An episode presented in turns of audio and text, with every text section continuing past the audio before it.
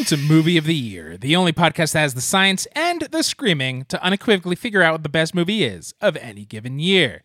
This season is 2002. Before I introduce this week's surprise panelists, know this that the show is also a game, which I will award points for well made arguments, cogent thoughts, jokes, and anything else I feel like awarding. The winner will be my best friend for a week, and a thing we dropped that I want to bring back bring me a basket of blueberry muffins every morning. You hear that, can- contestants? Thank you. All right, I am Mike. First up to the stage is one and only Greg. I don't think we dropped it. I think that's something that you implemented and that nobody else ever agreed to. So I don't think. Oh, hmm Interesting. bad bad start for the old Gregster. Well, somebody is anti blueberry muffin. and Ryan. Why? What? I'm looking. I'm walking past the giant scoreboard on my way out. Uh, thank you, everyone. Thank you for the applause. And it already says one nothing. What? What happened while I was backstage? Uh, Greg decided to spit on the Yeah. very theory of blueberry muffins, and Yeah. that even if he was my best friend, he would never bring me a basket of them. You know my britches. I got a little big for him, if I'm totally honest. But I mean, we do need to talk about how muffins are not the healthy breakfast that some people think they are, right? Even It's with just- blueberries in No. them. It's just cake. It's just morning cake. I just It's delicious morning cake. I'm not eating them because they're healthy. and a basket a day. Yeah. Okay. yeah. What are you going to bribe your landlord with? Oh, I forgot that we also pay you rent. Oh, I was, but it's because I have a landlord, and so I bribed them. And then my he's food. got a landlord, and then It that trickles, person's all, got a and so landlord. everybody takes a cut on the way up. Man, r- property owning's a pyramid scheme. It might be, especially If you own if you're in pyramids. Egypt. Good one, Mike. Wow. All right, so now we all understand how the show works. the listeners more than anybody else. Oh, this is one of those shows. I have a question for the two of you. What is your relationship to uh, insomnia, the condition? Oh I don't, I don't think I've ever gone hardcore. I've definitely dabbled my entire life, but I would never give myself that diagnosis. I would say So, out of all the diagnoses you self do, not that one. That would be rude. I just think that it's hard because when you do that, like you're not taking into account how much people actually suffer from it. So I'm going to say I have Right. insomnia minus or not at all. Yeah, I have no sleep issues at all, except I can't stay up past 8 p.m. But like, I, yeah, I have the opposite problem. If Outs, anything, outsomnia. yeah, narcolepsy. yeah. Like, I mean, it, I don't fall asleep all throughout the day, but the sun goes down. I'm like a bird. I'm just like, oh, the sun's down. I'm gonna just fall asleep right now. and it's kind of hard to lead an adult life where you have to be in bed Yes. at 7:30. That's why It's we have to record movie of the year at 5:30 a.m. every day. Man, that the is sun when is up, and then it's the most energy I Greg wish has. I wish we did that because I am just popping off at 5 a.m. Nobody else is around, and I'm just absolutely alive and awake at that time. now, what is your relationship to the syndrome Christopher Nolan? I yeah, that's who makes me sleepy the Get most. up every morning.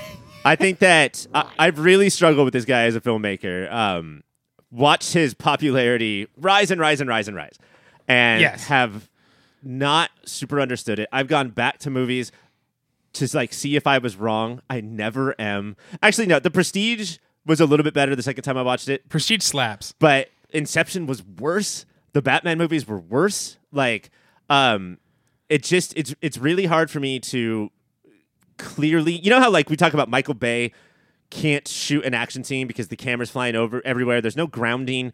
There's no like mm-hmm. there, you you can't put yourself in a place. That's what this guy does with storytelling. And I'm just I'm always sort of confused as to why he's doing this. It feels like he doesn't know what's going on, That's because you're dumb, Ryan. What his fans would tell you. but he knows how to shoot an action scene. And so Yes, he does. that's what I think is distracting sometimes. I think I like Nolan Ryan more than you do. But I, I agree with a lot of what you said. I don't think those Batmans necessarily hold up, especially in like a, um, an era where we have so many good comic book movies, uh, and a lot of it is absurd. Uh, Inception, yeah, I, I think that like you get a little bowled away, blown away by Inception early on, uh, but I really liked Tenet. and that's when I became uh, a Nolan believer. So very recently. Yeah, very recently. Yeah, for sure. Because I like some of the other things that that he did, but I I really liked Tenet, and so I was excited about this one. Um, and but yeah, so I I I've, I would say I'm like. I think I might be the biggest fan of him on the show, and it's like I'm like, oh yeah, I like that one movie he made. You're still lukewarm on him. yeah, I kind of my favorite if I'm looking at his oeuvre, I think it might be Dunkirk because that's just awesome scene after awesome scene. Time means nothing in that movie, or like it's three timelines going on at different paces, and, and he can just focus on the art of a single uh, set piece, and I think that's Right. where he is the best.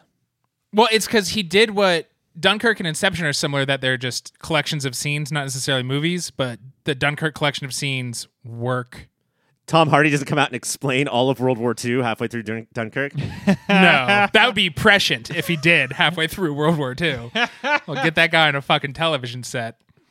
Yeah, I I like the Prestige a lot. I Dunkirk blew me away because I was super anti Nolan at that point. Uh, At I I know I only part? loathe, huh? You were anti Nolan at Prestige? No, no, no, at Dunkirk. Oh, okay, gotcha. No, no, I love the Prestige, and I, I liked the Batman films. I haven't gone back in a while, I, except Dark Knight Rises and Inception. I I know I hate.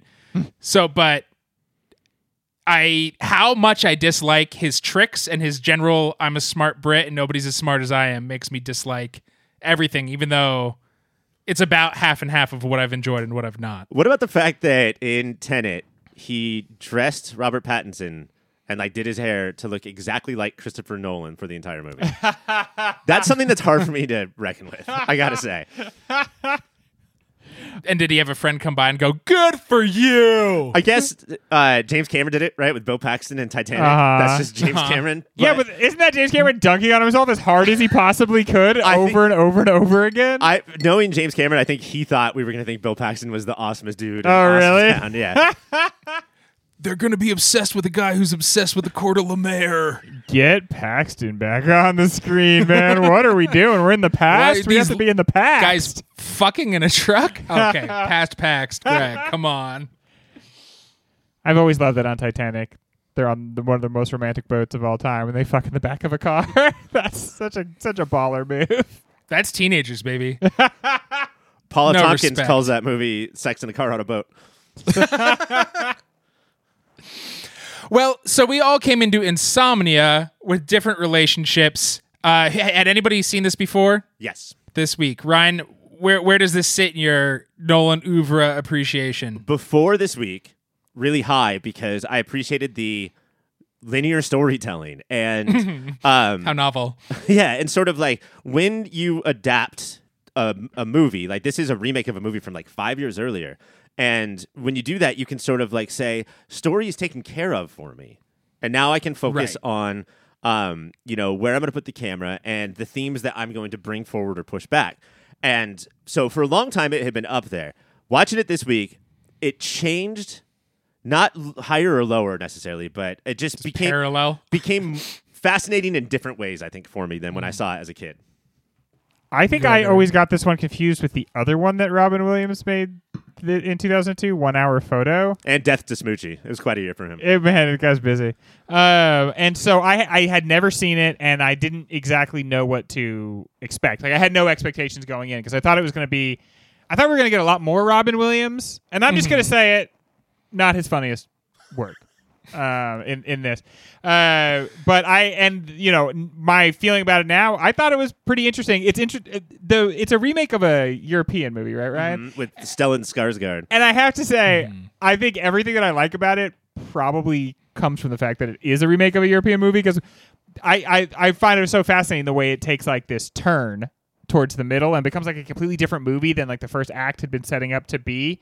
And it wasn't until you just mentioned that it's a remake that I thought, oh yeah, that that comes from the other movie. That's part of why it's so interesting. But I did, I enjoyed it and I found it interesting. And um, I I would say it has not improved or diminished my impression of Christopher Nolan. Uh, but I liked I liked the movie. I thought it was good. I do want to push back on something there, Greg. You said Robin Williams isn't that funny.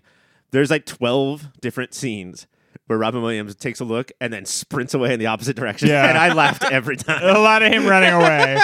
Especially at, at a certain point, Al Pacino should expect this is this guy's one move. Yeah. And the funny thing is because they, they have Al Pacino run after him every once in a while, and they have to cut almost as soon as Al Yeah. Pacino starts moving. Because Robin Williams is really scooting, and there's no way Al Pacino's going to be able to catch up to Al him. Pacino is prescient. Uh, he's running as Robert De Niro soon will in The Irishman. Yeah, dude. He he's got Irishman. He's got Robert De Niro Irishman all over. Well, let's just get into it because we are dancing around things I want to really talk to you about, guys, not the bullshit I've been asking you about the last 10 minutes. So, when we come back, Insomnia. In 1997, a Norwegian film came out following Stellan Skarsgård as his murder investigation goes horribly wrong when he mistakenly shoots his partner and attempts to cover up his bungle.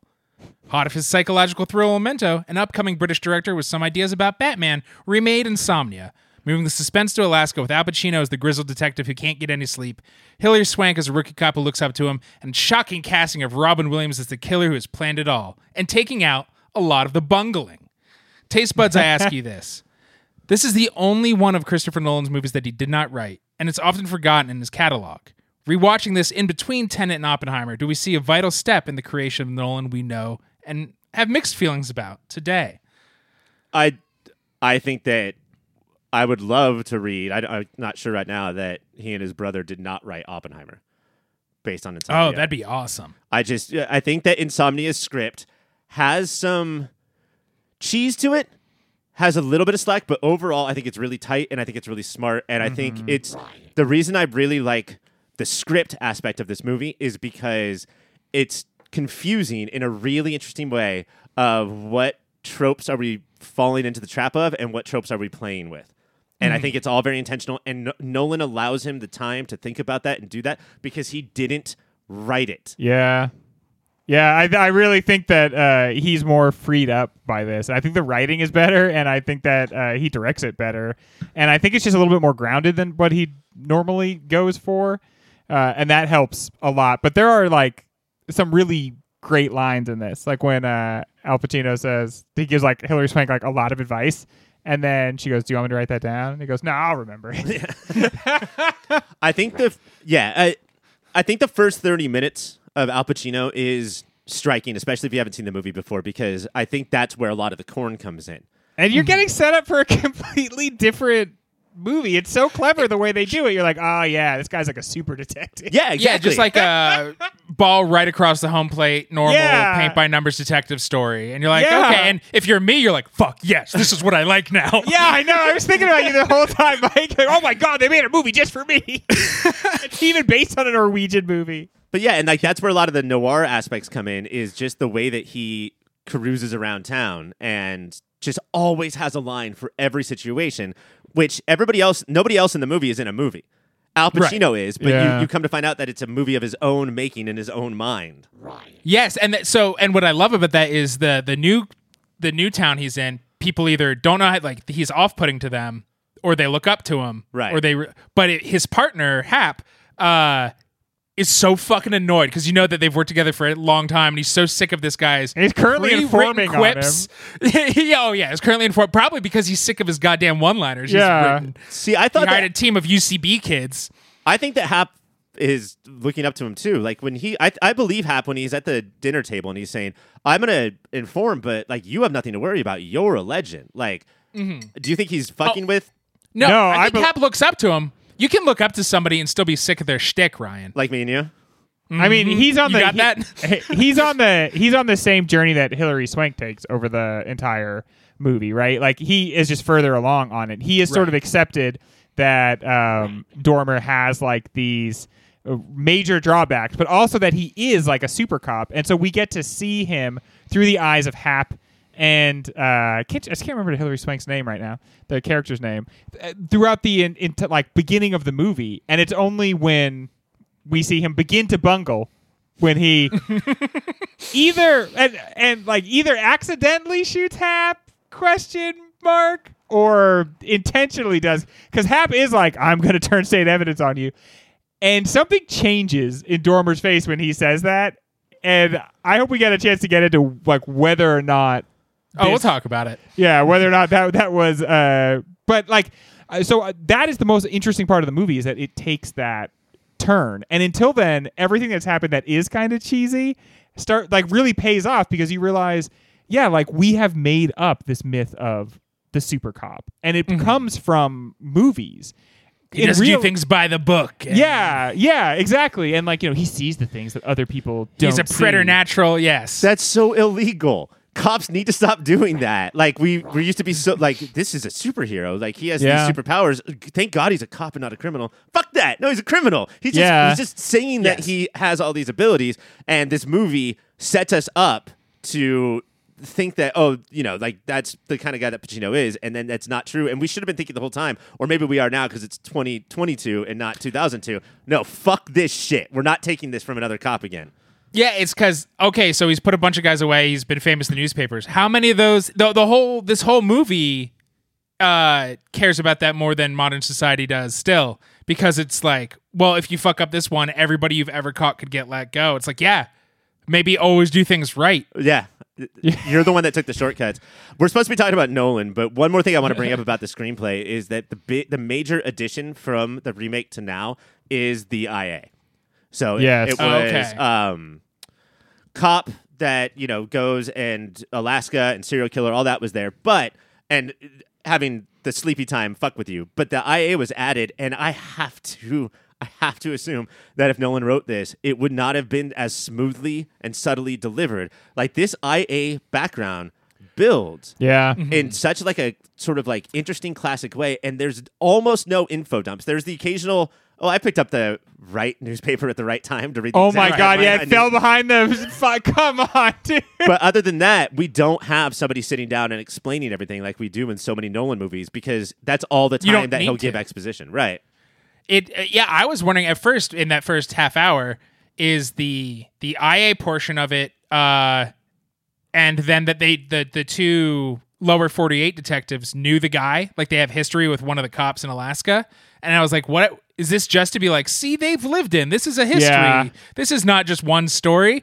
And then i still think that about the alaska cop they know but the IA is so subtle because it builds their character, and they had that these are people who were very tight and are now slowly on the outs, and then it also creates the engine of tension that is going to go throughout the rest of the movie. which which like crescendos it builds perfectly the entire movie you know? I don't think it falls flat. I think he keeps adding surprises throughout where there's not like an act two drag down that like the, a lot of these thrillers have. Like he mm-hmm. keeps placing these situations. The most like the nolan scene that we should talk about is the log running scene uh-huh. Hell yeah. the best ride Disneyland never had. Hell yeah! and so robin williams does one of his patented Whoop, whoop, whoop.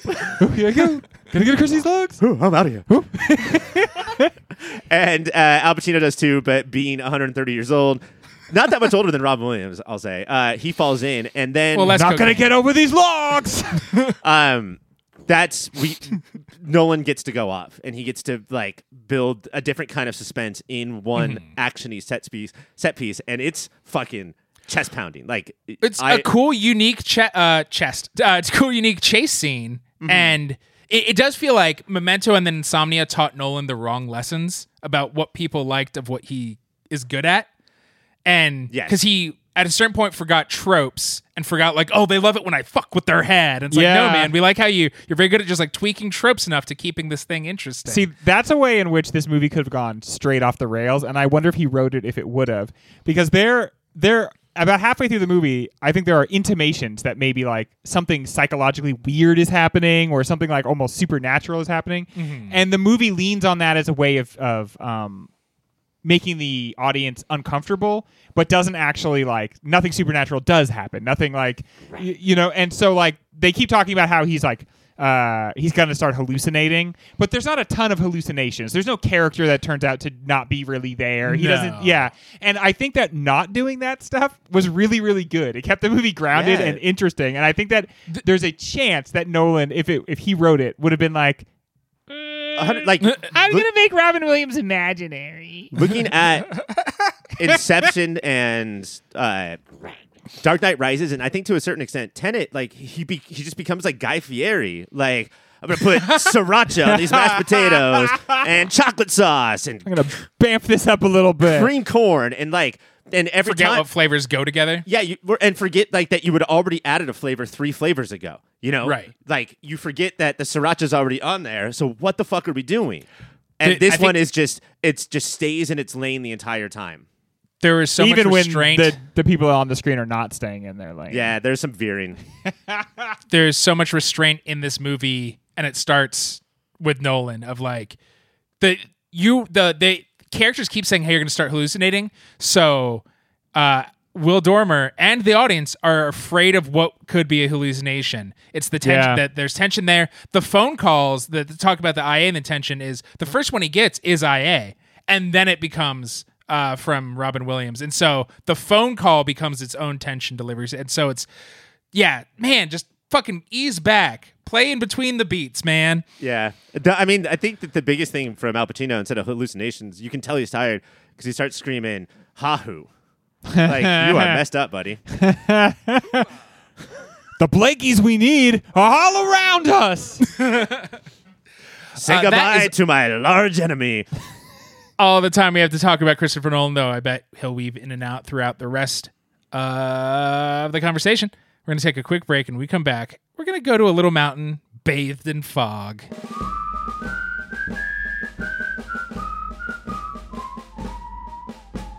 Mount Rushmore. It is, of course, time for one Mount Rushmore visit, where we go to this fog laden national treasure and build it to a thing of that week. We are not dealing with any specific 2002 item this week. We are dealing with pop culture serial killers of all time. Because maybe, like Greg said, he confused one hour photo insomnia. One of our producers who came up with this also confused those two and Yeah. didn't realize he was a one off killer. it became pretty. But the, here's how it works, though. Here's how it works. Remember, Al Pacino's like, his first one so far. There's gonna be more. I mean, I think you can make the case that Al Pacino is a serial killer in this movie. That's true. He's, he's killing folks. He's a cop. That, is that what the song Cop Killer is actually about? Yeah, you're, I'm a cop. I'm a killer. Yeah, yeah, yeah. I think is how it goes. A cap. That's- All cops are Pacino. Oh man, they should be so lucky. All right, so i- with that in mind, Ryan, take it away. Mike, I think that there's a clear Slammy D, one that we have covered on Movie of the Year. Uh, the star, co star of a Movie of the Year winner in 1991. Uh, Hannibal Lecter has to be the most iconic serial killer in film history. Undeniable. Yeah. And this is just Anthony Hopkins' face, right? We don't need to do a like top half Mads Mikkelsen, bottom half Anthony Hopkins. I side think- Brian. I think what we Doc should. Brian Cox. I think what we should do is uh, Jim Carrey's face when he puts the chicken skin on Oh. his face in Cable Silence Guy. Goes of the silence of the lambs. Which every time Silence of the Lambs comes up, I don't think of anything from Silence of the Lambs. I think of the Cable Guy. Are we doing a bad job promoting the show, not telling the podcast world that this is the podcast that has the most cable guy references of any podcast? I think we should get that out there. I think people would be interested Oh, to know. listeners. what year is that? I can't wait to finally talk about Cable Guy on this That was show. 95, a year we have not done. 95. and never will. Well, we'll do it right after we do all 42 more movies of 2002. They have. call 95 the year America graduated from middle school. that is the, That's what they call say it. happened. That's We entered our teenage yeah. years, entered adulthood in 2001. You know how Uh, when in movies or TV when they say the year and then they list three things that happened that year? Mm-hmm. Yeah. In 95, any TV show or movie you watch, it's 1995, and it's just them saying the year Greg graduated middle school three times in a row. Well, he did graduate three times. It was momentous. It was Memento, bringing it back to where we are. Greg, who do you got right for this mountain? All right, that's rough getting the second pick. But I'm going to go with uh, I did not watch this show myself, but it was very popular. if you say Hannibal, I swear to God. It's Ha- Is that the same Hannibal? Oh dear. I thought this was a different hand. Oh dear. Okay, well, from the movie Hannibal, um, uh, but I'm gonna go with Dexter, uh, the serial killer who kills serial killers on the Showtime Dexter, uh, the Showtime show Dexter, uh, and I, I think he's like uh, he's very popular, and people enjoyed the fact that he would like wrap himself in Saran wrap and kill bad guys. Oh my God! I think what they actually enjoy, Greg, is how at the very end he became a lumberjack chopping down logs, just like in this movie they Oh, ran on top of. Wow. It I- all I think back it's all together. connected. Yeah. The And killer Hannibal verse. also laid the groundwork for Dexter because he was like that sexy serial killer. Is he a good guy, bad guy? He's a bad good guy. And then Dexter was just like, yeah, but what if you watched him fuck? And he brings you donuts in the morning. Why was he always killing people, but never was able to kill his sister Dee Dee? Dee Dee, get out of my killing room. Get out of my laboratory. I'm serious. and into You my don't wanna pants. know That what show happened. went weird places. Uh, yeah, Dexter is right on this mountain. Have I told this story? Uh, I had a friend who looked pretty similar to Michael C. Hall, but he did not know his name, so he would introduce his, to himself to girls at bars and be like, "I'm TV's Dexter," and then some girls would be like, "What's your name?" And he'd be like, T- "I'm TV's Dexter." Sounds like a piece of He was shit. a dumb. He was a dumb man. All right, Ryan, back to you. I struggled with this one a lot, um, but it's just too iconic to. It's just like not maybe not the classic Hannibal Lecter, um, sort of the people that we get in the show Mindhunter, um, that sort of thing.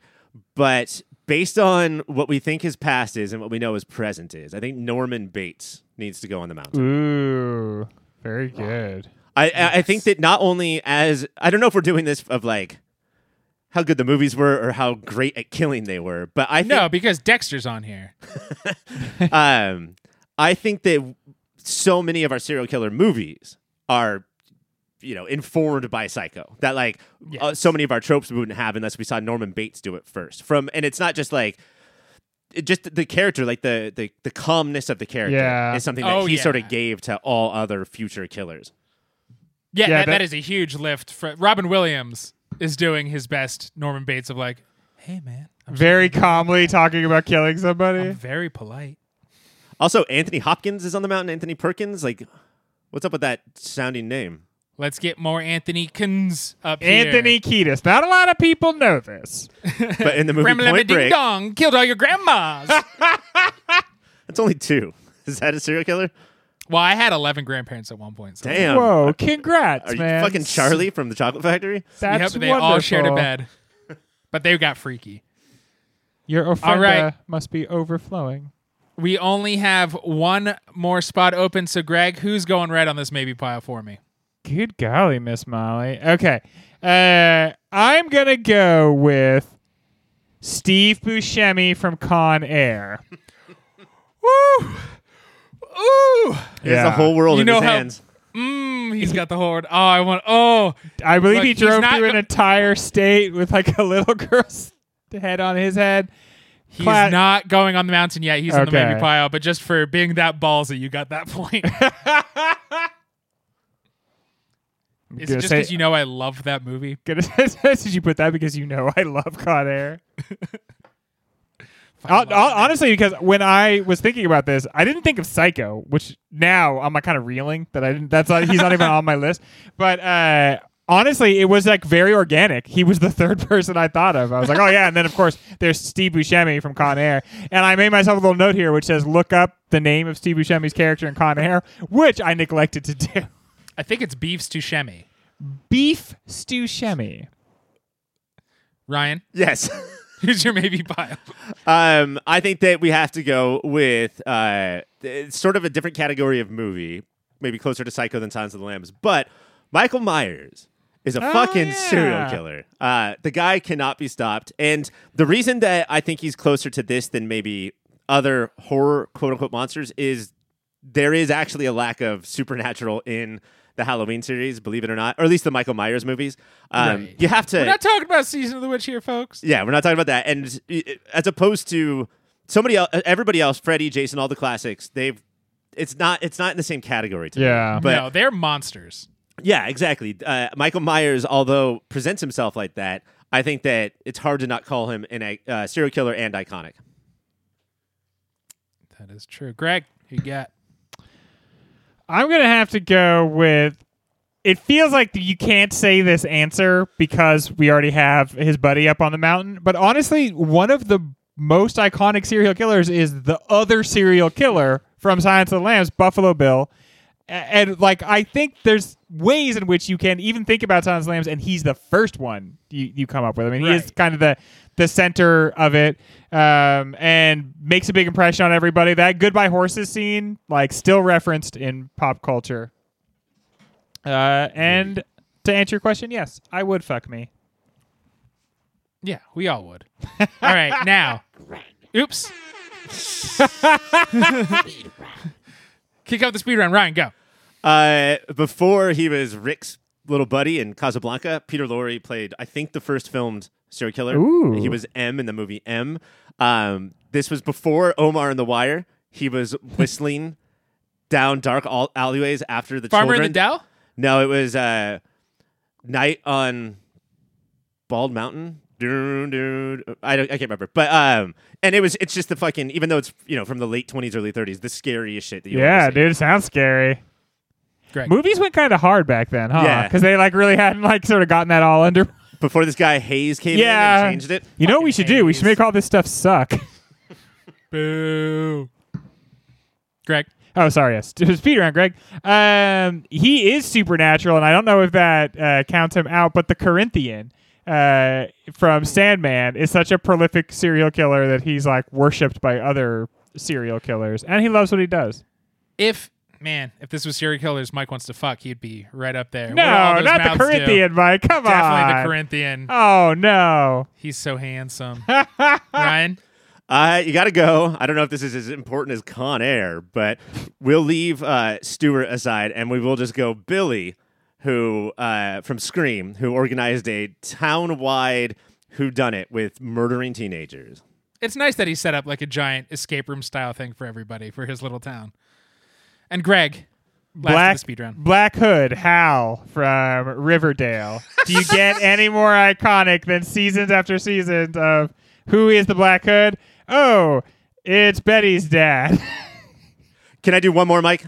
Sure. Uh, Michael Rooker, you may know as Yondu, uh, in the early '90s, play was in a movie called Henry: Portrait of a Serial Killer. Oh yeah. Uh, very low budget, very disgusting. Um, sort of put him on the map. He, it's the part he was born to play, and you get that when you see people around him. Like he's not that different than Henry.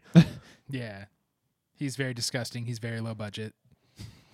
Your pop culture serial killers of I was going to say 2002, but no, of all time are Hannibal Lecter, Dexter Laboratory, Norman Bates, and my secret special one did get called out. Billy Loomis with a little tumor of Stu next to him. Look, there are other ones that maybe are more iconic, but we're bringing up Scream and it's me. It's fucking on Uh, here.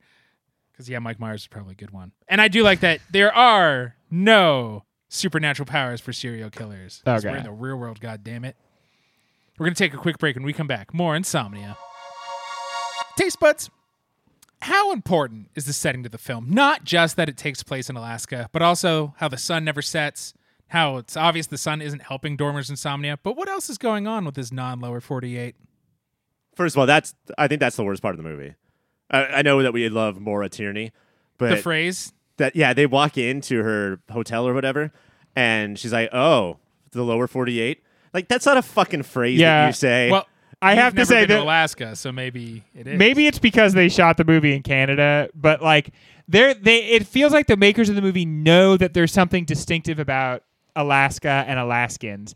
And then they're like, but we don't know what that is and we don't want to ask them. And so they just try to guess at it. And nobody in the movie seems like somebody from Alaska. Like if you watch these reality shows where people Crab are like yeah, like you know, there's a way, there's an earthiness to Alaskan folk, a a, a sort of uh, a sort of gaunt, faraway look, maybe in the eye, a sort of uh, a, a dirt patch on the cheek here or there. That really like I didn't feel conveyed in this movie. The countryside looks beautiful. Canada, Yeah. like standing in for Alaska, looks amazing, and I do think Nolan like is like, okay, we're gonna get some epic shots of this scenery, uh, and then juxtapose that against like the very human struggle and like uh, you know, uh, and, and I think that that really works, but in many ways, it just didn't feel Alaska at all to me. And I'll tell you one: in the real Nightmute Alaska, that is like a 96% indigenous community. Mm. The Alaska, like there is that element to Alaska, and I think in this movie there's one character, one of the cops, kind One of of the standing cops in, the sort of in the background. yeah. yeah, and it's like okay, this is re-envisioned as a completely white space, and so then that is another way. I only bring it up because that's another way in which this doesn't feel like Alaska, while like supposed to like supposing to rely on the fact that it's in Alaska to get some extra angle. It just didn't. I didn't feel it. Didn't connect on that level for me. Hilary Swank is in a new ABC show called Alaska Daily. Okay, so she's she back. is. I Is feel that how like, she got cast? except for the fact that that Let's not step on some speed round questions, guys. Ex- except for the fact that she is uh she looks very hollywood in this i thought she did a good job of like seeming like the kind of dork who would Yeah. who would come from uh, you know not a big Man, city so far area. Greg has said Alaskans uh, are dirty earthy, which just means dirty. They have dirt Yeah. on their cheeks, on their faces Uh, actual they're dirt. weirdos. They smell. faraway this is how looks. Greg said this. Far away looks. Yeah. Uh, and dorks. dorks yeah big dorks So hey, Alaskan fans, sorry for Greg's opinions. They do not stand in for all of us. I'll- honestly try i'm to- so far away from alaska i don't think anybody could get to me I mean, yes. So you're saying they have no mode of transportation except for these weird planes that land on the ocean that I would never logs. get in. Those planes look worse than like a local carnival ride. Like, yes. um, I think that the most interesting part of Alaska or Canada, which is regardless of where it was shot, is just gorgeous the entire Yes. time. And There's one particular waterfall that it's like, shut up. How is that just like beside the road? Get out of here. I became Fuck Christian in that you. moment. yeah, Um, seriously. Okay, I see the wonder of the Lord. and Nolan, I think Nolan does a good job of showing us parts of it without ever like going so long. Sometimes when people shoot on location, they're just it's nonstop shots of the shit. I don't I only care so much. Hear that, Um, Terrence Malick? uh, I think the reason why the setting is so great is because it's almost like another director's challenge of I'm going to make a film noir, but take away the most important aspect of film noir. Like it literally means uh, black film, right? And or dark film, and I'm going to blow it up, which is sort of like what Ari Aster did 20 years later when he said, I'm going to make a horror movie, but I'm going to do it bright as fuck. And Chris Nolan was doing it in 2002. I think that he's like, this is going to handcuff me. I'm not, it's not going to be as scary. You know, it's like, I'm not going to be able to hide as much in the shadows, but I'll But- pump in some fog though. like a film Oh, you- noir, when you get, when we get to the darker rooms like uh, Robin Williams' apartment or the foggy crevice that they're in, it, there's that much more impact. Or say underwater. It- those are impactful, and then also like he, I feel like it made him the constrictions made him more inventive and had to make all those different tension engines that are sprinkled throughout the movie, and that when it's always bright and you can see literally everything, that's also pretty uh horror inspiring at times as well. Yeah, because like he fights against the the brightness, and then I think we get a clue that like almost three fourths of the way through that like we are being presented the brightness in the in the same way that he's experiencing it, but that that's maybe not an objective marker. Like he's like throwing blankets and Right. uh, in front of the window, and Maura's here, and he's like, it's actually not that bright in here. Yeah, she's Yeah, like, but she's dark, from and then she turns on the light and shows how dark. she's the not room from has been. Alaska, Ryan. She's running from something in Alaska. which all of them are, just like what Greg said. They're all dirtbags. uh, But yeah, a, I- trick. I- If you're sharing rooms, uh, put a fucking shirt on your face, stupid Will Dormer. But yeah, I, I do think that ultimately that is not the point. I- It's just like in these darker movies, when they're trying to find the light, we're just flipping that. And so trying to find the darkness. And I mean, he is running from something. I think he believes that if he can fully be in the dark, then he can hide. And but he that- needs to fully be in the light. and he uh, all of his issues will go away somehow. He knows they won't, you know, in front brain, but in the back of his brain, if he can just brain. hide, like that's I mean that's the reason why he took this job, right? Like this is the lay low for a while and hope everything Yeah, go far over. away. Nobody knows you here. You can be a hero cop here. Like he ha- he so clearly has an ego. Uh, Well, yeah, that's why he puts on get, the like- little show, right? That's why Yeah. he like. I'm gonna, I'm gonna like, I'm gonna do feats of copdom right in front of everybody, and it works. That's the thing. Uh, that's why the beginning of the movie is very artful because it works on the viewer. Even if you're like, this is kind of cheesy, you can feel being impressed with him. Yeah, and I mean you almost if you're Will Dormer, you almost set up Nicky Katt as a ringer. Uh Nicky Katt is the guy who was in charge of the case who's just like, Oh yeah. Well, uh, that's in the report. I already knew that. Um, you just have him say shit like that, Yeah. so you as Al Pacino could be like, "Oh, did you?" And then That's I Pull mean out all these tricks. That's like that's like foil 101, Right, right? exactly. Like especially for a detective story, it's so important to have someone who's like, "You're so smart, and you're gonna have to explain this to me one more time because I'm a big dumb idiot, probably like the jerk reading this book if they're from Alaska." But that the, the guy the mustache, right? Cop mustache. Yeah. Yes, yeah. Who's the it- guy who's like, "We shouldn't be here. We shouldn't be asking these questions." And how how they flip, and by the end, when he's like, "Hey man, chill out. You're fucking going nuts on this teacher." guy." Like you're like, Yeah. "Yeah, he is doing it by the book." Hey, wait for the. Yeah, like you you go and like, yeah, he's annoying. Listen to the hero Yeah. cop. By the end, you're like, yeah, there's rules for a reason. And I, b- let's listen to Mustache more often. He, hey, does he say gross shit in front of his female coworker? Yes, but then does he apologize? hey, sorry yes, about he does. that. Hey, with a little pat on the tush. hey, you're a good. You're a good kid. You're a good kid. They look like the same age. Nicky Yeah. Katt is it's always a good time. Maybe not in this movie, but in almost every movie he's in, like he just delivers an incredible five or six minutes. There's He- that Soderbergh movie, The Limey, that he's amazing in. He's the guy Is he in the Sin- titular limey? No, he's the guy in Sin City who like gets shot or gets an arrow through the chest, and everybody runs out of the room, and he just stands there looking around like, "What's with this arrow?" hey, that's not supposed to be there. I felt he was definitely another one who like just didn't read very Alaska mm-hmm. to me. You know, oh, see, I felt the opposite when you were saying people didn't. He's one who I think did the most. Like I could imagine him on those Fisher boats. yeah, And he's just like angry at everything for no reason except that you chose to be born in Alaska running from or a dark ran secret. from something. Yeah, either way, either way. How about the name of the town? That's such a baller name. That's the real name of it, Nightmute. So that's First a of all, real okay. That that's that made an me roll my eyes a lot, but that's a real name. Yeah, and then, I mean, y- you can still roll your eyes because clearly they looked at the name of the town and they were like, "Oh, that's so cool! That's exactly what we need for this." So it's like it's almost as hammy as if they had named it. Without No, even it's considering, not. the fact Jo- that it's real is fine. but they never at any point in the movie never mentioned Jonathan Nightmute, the man who found, founded the town. So without his history, is this even a real movie? Some say he's still up in that mansion. Do you need the him. history of every town of every movie you see? know Yes, that I do. is that so much to ask for? We- Man. We're gonna watch a movie. Might as well learn about a nice little town. Well, why why isn't there a Dan Carlin uh, companion podcast all about the fucking town here? Idiots. he does hardcore history. Know your podcasts. Open a book. Open, Open, a, a, book. goddamn book and listen one to a time, podcast. would you? Please. I think we've uh, drilled this well enough. Yeah, uh, to be Alaska. honest, and this is not an excuse or covering for anybody's ass, but I don't think this uh, all of the like what an Alaskan town would really look like ever crossed the minds of anybody involved in this movie. It was just like Or we, me watching it. we want to do a stranger in a strange land, or like let's drop a cop off in s- some crazy place. But see, doesn't th- that doesn't pull you out of it at all to be like, like this is only set in Alaska so that we could like show scenery. yeah, and I'm just saying what I think they down. thought. Yeah, that it just That, didn't that occur to it them. It wasn't their concern. It just feels so all of movies until two years ago. It's I mean, just like, also he's they- an LA cop. Where can we drop him? And the other thing is like they're remaking a Norwegian movie, right? So they're they like, we need an America place that's like yeah, so they're above the Arctic Circle. What is ours? I mean, if All you that- sh- shot in Canada, you could have just called it Norway and not Alaska. Like but then everybody be like, "Hey there, why did you visit us?" everybody would have said that. Everybody was. That's how they all say. Her to her to her. Swedish chef from Norway. Norway.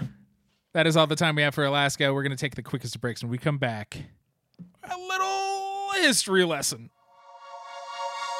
Gentlemen, in honor of a figure that does not show up until 45 minutes into this movie, we are doing Robin Williams. This was your career.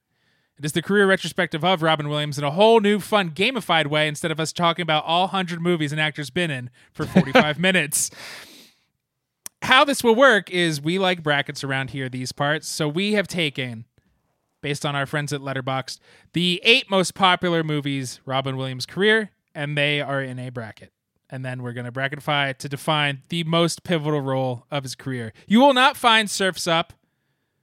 You will not find jack Oh shit, he's going full lectures now. Bicentennial man. you will not find bicentennial man Oh, okay. Robots.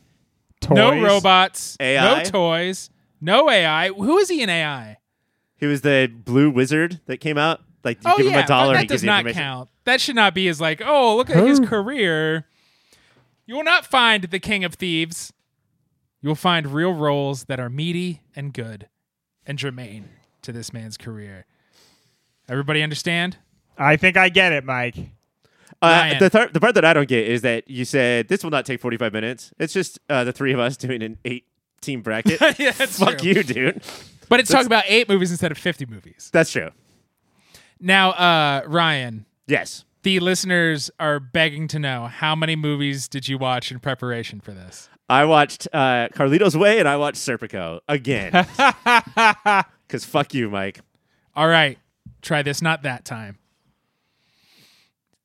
Battle one, round one. Dead Poet Society versus Good Morning Vietnam. Okay, so the fact that I hate a movie shouldn't matter here, right? No. You hate many movies, right? Yeah, you hate so you say you love movies, but you hate more movies than you love. I wish that was true. Um, to me, the Dead Poet Society is such a fucking fake, court, like string pulling piece of bullshit. Um, he is iconic because he got on top of desks and he, as far as I know, originated the fucking pull the pages out of your textbook thing that I bet professors still do to this day. He's, Uh-huh. he's ruined so many textbooks.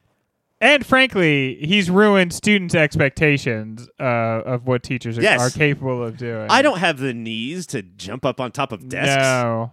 No, you try and you slip a little because a fucking slimy ass snot nosed kid had their lemon juice there, and then you're falling, you're hurting your back and your knees all the way down. Then I'm a dead poet. Oh, Captain, my Captain. Which, which, It's not so even a you good hate that poem. one. How do you feel about Good Morning Vietnam? I like. If we're gonna be honest, I think he's been gone long enough. Um, there's a large part of Robin Williams' career where I found him hard to handle. I just at a certain point we praised him so much for his uh, quantity over quality joke telling Look at him going. that, He's just yeah, doing it. uh, that we never stopped to like ask ourselves: Is any of this funny at any point? he's literally climbing the scenery at his shows. Good Morning Vietnam is, I think, the start of that, but done well. This is he's kept in check. He plays a character who does have moments of like, I'm gonna do eight impressions in three minutes, but it all fits into his job as a mm-hmm. very popular disc jockey. He has to be the soundboard. Right. Yeah, there's nobody there's nobody pushing buttons like we have drop pad. Shut the fuck up, drop pad. Um I I really like this movie and I think it's a really great like star making role for him. That's a classic right there. Drop pad, I swear to God. That's a classic right there. And uh versus these two, so these were the threads that would go throughout his career. So there's like the mile a minute Robin Williams, too goofy, and then Dead Poet Society. I do think begat Jack, begat Patch Adams. Good like he's Hunting. like, oh, f- I can be saccharine and people like it. Oh, what dreams may come. Like he played against dreams? type. What dreams? Wet dreams Wet- will come. What dreams will come, for what, sure. what happened there? Are we writers for Mad Magazine? uh, You yeah, wish. and those are both the both of those Robin Williams are describing have some really down moments. I think that this is a like Jack is a Francis Ford Coppola movie that is absolute trash. Um, but I think the Dead Poet Society is the down one. I think Good Morning Vietnam, and it's still remembered. Like when you, it's it's one of those movies where you go to say the title, you have to say it in a different way because of how iconically he says it in the movie. That's something. Everybody- Good morning, Vietnam, like that, right? You're thinking of Cookie Crisp, the movie. yeah. I was just gonna say everybody is showing the level of restraint Robin Williams shows in Insomnia by just saying it normally, and then Greg had to just fucking. I just want dog to it up. I want to point out for the listeners, Greg's uh, bottom jaw, like chin, hit the ground. Yeah. His tongue rolled all the way out. It was impressive. I have to say, my dad was in Vietnam, and he said there were some mornings where if it weren't for that show, they would have slept through the war entirely. Gets a point for his dad's weird story. That radio show would come on, they'd be like, "Guys, we got a war! Get out!" Okay, it is time to vote. Ryan, it's clear where you're going, right? Yes. Greg, I am gonna also say "Good morning, Vietnam" because of that stuff I said at the end. love it. Good morning, Vietnam. Moves on. Your next battle is Good Will Hunting versus Bad Will Hooking. We've covered both of these movies. Good Will Hunting. Uh, one he won an Oscar for, which in these parts means bad. The other one's fucking Hook, which can go fuck itself forever. Didn't we have so much fun watching Hook? was that a clip of us having fun? Yeah. Yeah, We that were was us just watching Hook. Feeling really enthusiastic. That was Why a did watch we along, clap wasn't and it? cheer the entire time? Because Rufio did a backflip. yeah. Hook. Woo. Should we watch more movies like people watch sports? Yes. Um, yeah, I, like I think he's the best part about Goodwill Hunting. I Yep. think that he rises above the what seems now to be a little bit of a amateur script. Yeah. Not to shit on Matt and Ben too much, our heroes. Um, but yeah, I would rather have a hook in my ass than watch Hook on my ass. Hard, Oh, hard to you'd rather stand. Yeah, that's a hard word to play. argue with that. Okay, it's not even about the movie. Is he good in Hook? Is that an iconic performance of his? well. Depending on who you ask, and what it depends on what definition of is is Ryan. Because I think there's a generation of people who'd say yes, he is great, and yes, it is iconic. Uh, People- I love Hook. I'm not one of those people necessarily. Yeah. I don't think who anyone on love this show. They love Rufio Yes. and Hook. And if you're us, Shmee. I love Schmidt. Yeah. Nobody gives a shit about Robin Williams in that movie. Yeah, he's actually he's a big downer in it, and they kind of were going for that, but that's awful. And then he becomes Peter Pan like, and it's like it's too late, man. And You also, all he's the a different out of version of. Downer. Once he's Yeah. Peter Pan, you're like, yeah, he's like, now he doesn't remember he has kids and he's being a bad dad in a new Yeah, way. he's fully zooted as Peter Pan. He's way more like '80s Robin Williams. The hairs all over the place. Whew. So, Goodwill Hunting moves on. Probably, yeah. Yeah. That's probably what it's gonna Alright. be. Goodwill Hunting moves on. Okay, here's a fun one. And another one where somebody learned how to harness the Robin Williams of it all. It is Disney's Aladdin versus Nolan's Insomnia. I, I mean, we're going to talk about Robin Williams more in depth. I don't know how memorable or iconic. It's it's memorable, but like this did not change his career like fucking Aladdin did. No, it- that Aladdin was the like video game speed boost in the race of his career, where like people are like, oh yeah, remember what he does, and he did it again in Fern Gully. Some say even better. Nobody, nobody says that. My name is Batty. My logic is erratic. Yeah, I mean, he's uh, I think he's really good in Insomnia. I think he's very, very interesting, and there's like a lot beneath the surface. But that's a tough draw, the Aladdin performance. Yeah. Especially, and this should maybe shouldn't come in, but especially the age we all are and when it came out. I think Yeah. it's hard to not. And it feels a lot of like. I'm sure it's not. It's been a while since I've seen Aladdin, but feels like that performance was all killer, no filler. Yeah, I, I I do think that the problem with Aladdin is the performances that he gave after Aladdin. Yeah. Where he was more unharnessed. But I think in Aladdin, um, they really did cut a lot of the fat, or the fat is funnier because it's animated. I heard that they recorded him first and animated animated fat. around him live, so they were just drawing so fast. Very fast. They all got carpal tunnel that day. all right, so Aladdin moves on. Aladdin, yeah. Your Or final Aladdin. Battle of round one is Jumanji versus Mrs. Doubtfire. Now, this battle makes sense to me. This is like the same era, big, bombastic. I feel like he it. makes the same exact noise in both of these movies. They're like, what year is it? And yeah, the Mrs. Doubtfire noise. And in both, he says it was a r- run by fruiting. what year is it? Do what's do is Jumanji a big movie for y'all? Because obviously, Yeah. Mrs. Doubtfire, I think, raised the three of us. Yeah. I mean, it's how I learned about divorce. Well, aside from my parents, Uh-huh. I, I, I've never seen Jumanji. I've cared Insane. not to. Who ca- who You cares? got Kirsten Dunst. You got David Alan Grier. You got The Robin Williams. the scariest part of Jumanji is an English guy. You got that. Yeah, the English guy with yes, the pith helmet. the hunter. Yeah, He's the actual bad guy. Between watching that and then the live action Jungle Book as a kid, I was like, oh, the British are evil. So oh, I got them dug into- colonialism is yeah. the bad thing. I was a woke little fuck. my family was more of a Zathura household. Ew, get out of here with that Jon Favreau bullshit. Go back to movie. space. See, it's a they have a board game called Zathura, and it comes to life. Like now they're Hmm. in the board game. Seems like a ripoff. Greg gets a point for your Zathura horseshit.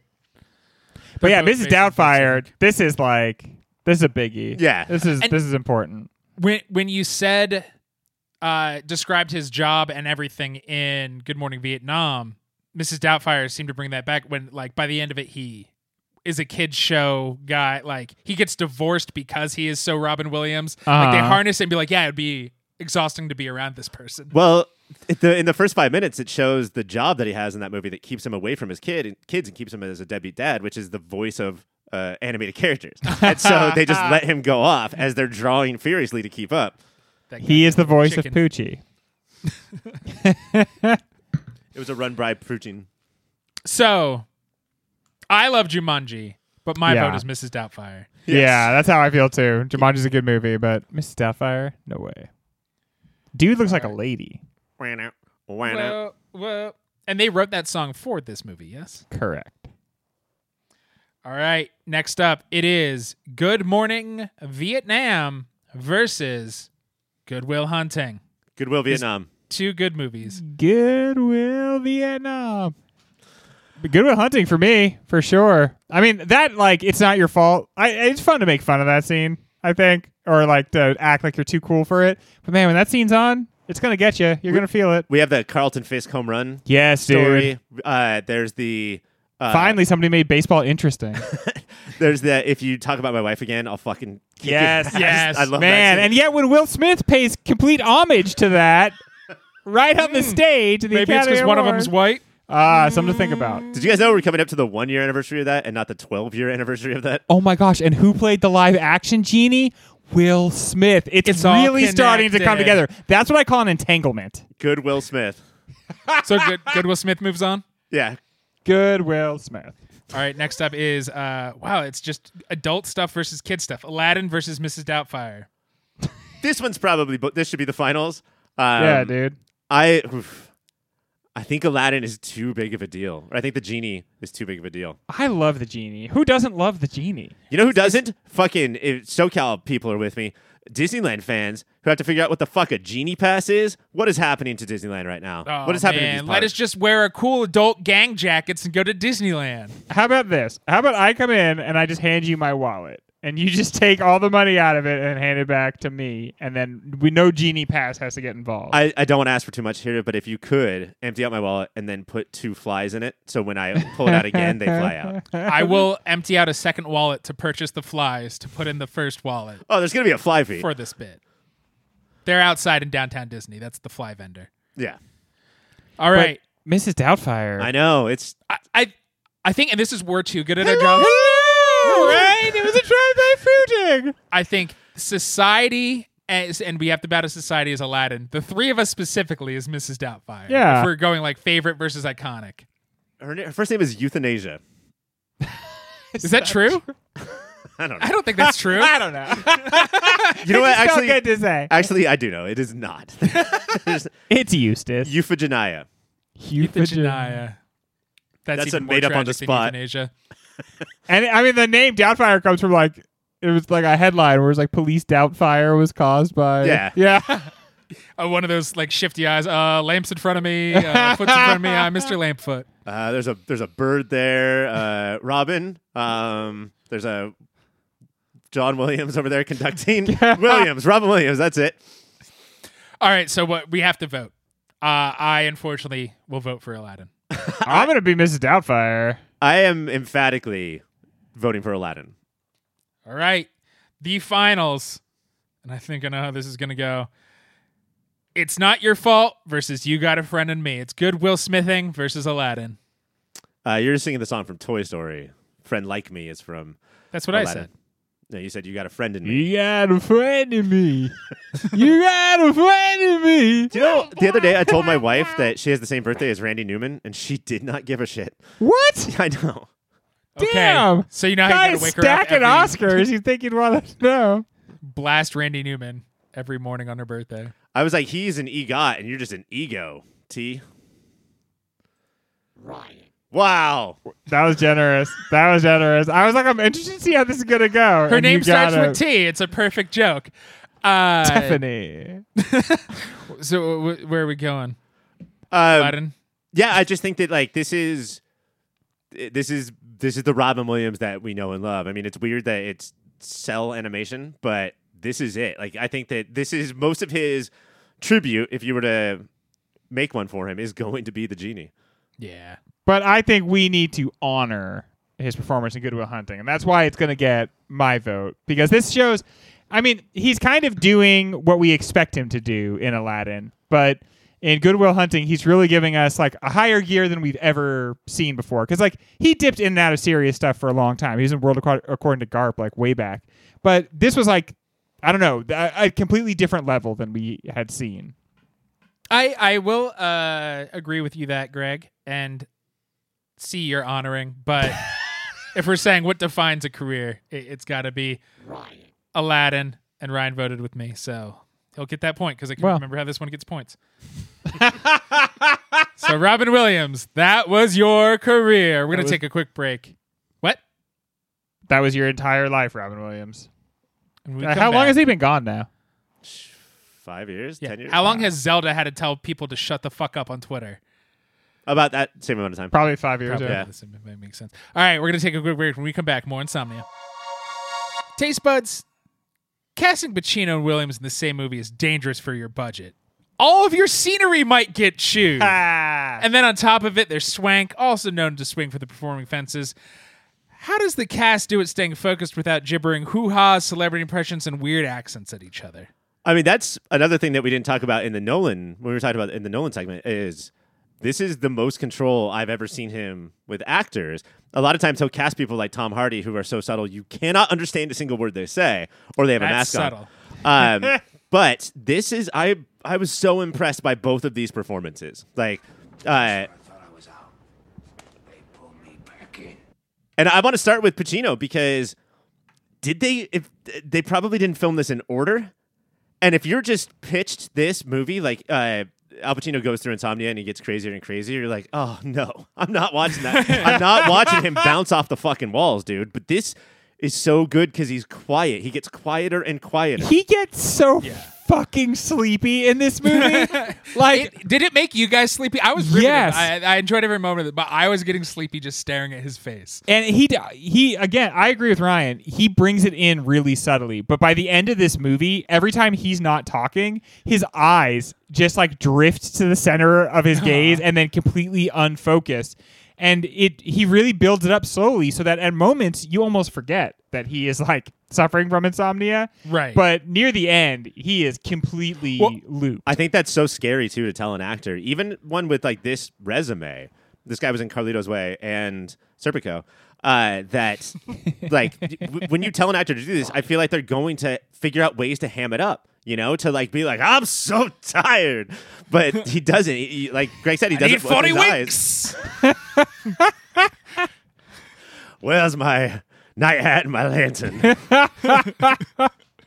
um, yeah, like him sitting at the table at the bar in one of the final scenes of the movie, um, where everyone is, Oh, all the cops are drinking and like making fun. Yeah. but and like Greg said, if he's not talking, like he's gone. I've had this experience with being tired. Is that if you're not moving forward, you are falling behind. and like they re- he does a Nolan does a good job there with like the sound and everything too because like there there's a way audio sounds when the audience is supposed to be paying attention to it and then there's a way that it sounds when it's background. Mm-hmm. And there are clearly people addressing him in that scene and yet it all sounds very background and like you're at the sitting at the bottom of a big cup or something. Yeah, like or underwater again, and he'll like he'll look over and he'll like try to shoo away things that aren't there. But again, in a subtle, away, sleepies. non-Pacino way. And as for Robin Williams, take all the energy you see in a Robin Williams performance and imagine that was going on inside a character who was remaining very calm and controlled on the outside for the most part. So I feel like you see he's like a duck moving across the pond, right? Like he's mostly calm, but at the same time you can see that a great effort is going on underneath the surface. Like and that's and you are reminded that that's how he came to kill this girl. Like he just all of a sudden it all came pouring out of him because all of that chaos is in there. He just usually manages to make it seem like a placid stillness. what what works is Williams. It doesn't feel like his normal energy. It's not manic. It is nervous energy and like rage that it's sublimated the whole time. Yeah, almost like yeah, he's pushed under. while he's talking on the phone. It's almost like he's holding his leg from twitching. You know, Like, Yeah. just to not show any sort of fear. And it's because he said he mentions this a couple times, but he's a. It seems like a half-assed kind of hack mystery author. Yes. Um, Yeah. And he so he's writing the story. So there's almost like a meta ness to the character of like, I'm not acting with any in- instinct or surprise. I'm being the character I think I should be in the moment, Right. and Williams is delivering that all at the same time. Yeah, and this is going to be like his actually like good work. Like this is going to be like the the best work he's ever done. He's finally going to put together a good novel and not There's just so be many a wild hack. cards. I mean, you can uh, even with Williams, but uh, with a lot of actors, you read that scene where he finally because he's been his first three scenes or so, he's like, it was an accident. This could happen Right. to anybody.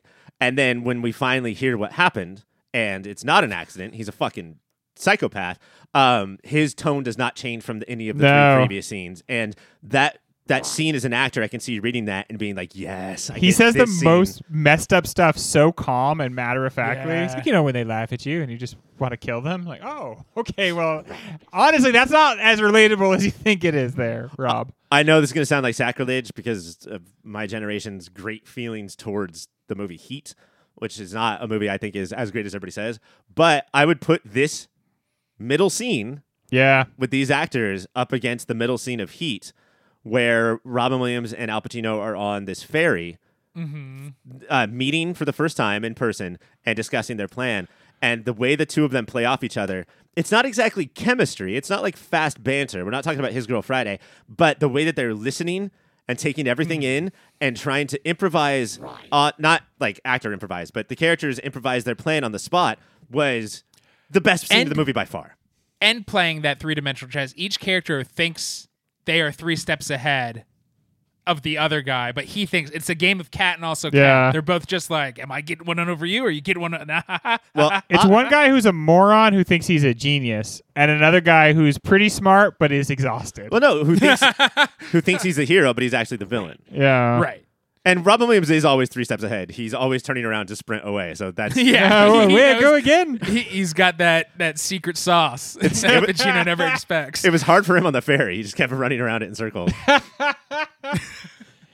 But and then uh, another amazing performance, like watching Hilary Swank be like blown away by this guy, and then kind of be like, "Mm, "Wait a minute, some of this isn't adding up," and then all the way to like, "No, I'm going to be like you. I'm going to be a corrupt cop just Yeah. like you. That's that's how it's going to be." And- and again, you see all of that happen beneath her exterior, which is kind of always this smiling, rural, polite, and yet you you can see how much is going on beneath the surface there.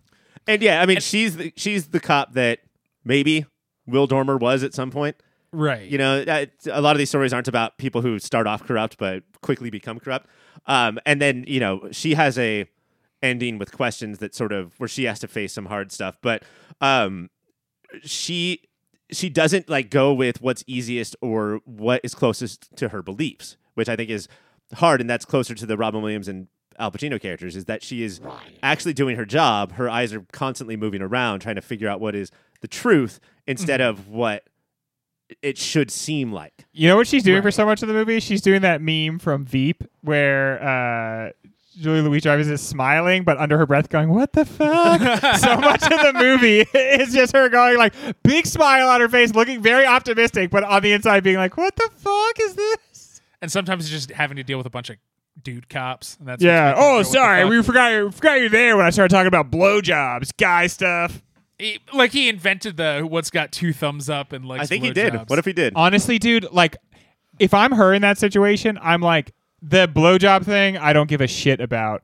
But please do not tell that joke like it's your original creation, and then be like, "Sorry that I'm not politically correct." No, that's not the problem. The problem is that's You're a unfucking hack. funny, and I can't believe we all have to sit around and pretend like any part of it is like okay from a comedy standpoint. if you were born with only one thumb and you use the joke, "Who's got one thumb and likes blowjobs?" Hell yes. That's funny. Hell yes. That is comedy. Who's got one thumb, needs a ride, and also likes blowjobs? all of us really. all of us together. What what is this weird confluence of people known for not being restrained ever, and they all just decided to low key it? Well, how how and why did this happen? because he's not so busy supervising the script. He's just like, all I got to do is manage these acting folks. So he and that's managed that's them. just my job. So I'm just gonna get in there and work on it. Robin Williams makes sense to me. It's like it's that time in his career where I want to stop doing rehashes of Aladdin and Seriously, Euthanasia yeah. Doubtfire, and I want like this. This just happens. You know, he did two psychopath killers in the same year. Uh, so it makes Three. sense for me. Yeah, I guess Death Smoochy is one. Um, for Al Pacino, I think that this is the only time you should hire him post Scent of a Woman. Is Mm-hmm. if you convince him this person is so sleepy, bro. Like you don't understand. You've never seen a guy this tired in your entire life. and that's the only way to keep him restrained. Hilary Swank, I think, is the weirdest one because she was on fire. She had, she was in between two Oscars in this movie, um, and just was going for those meteor roles. I think this is clearly a supporting role that's a little below her, but it would have been worse if it was a lesser actress.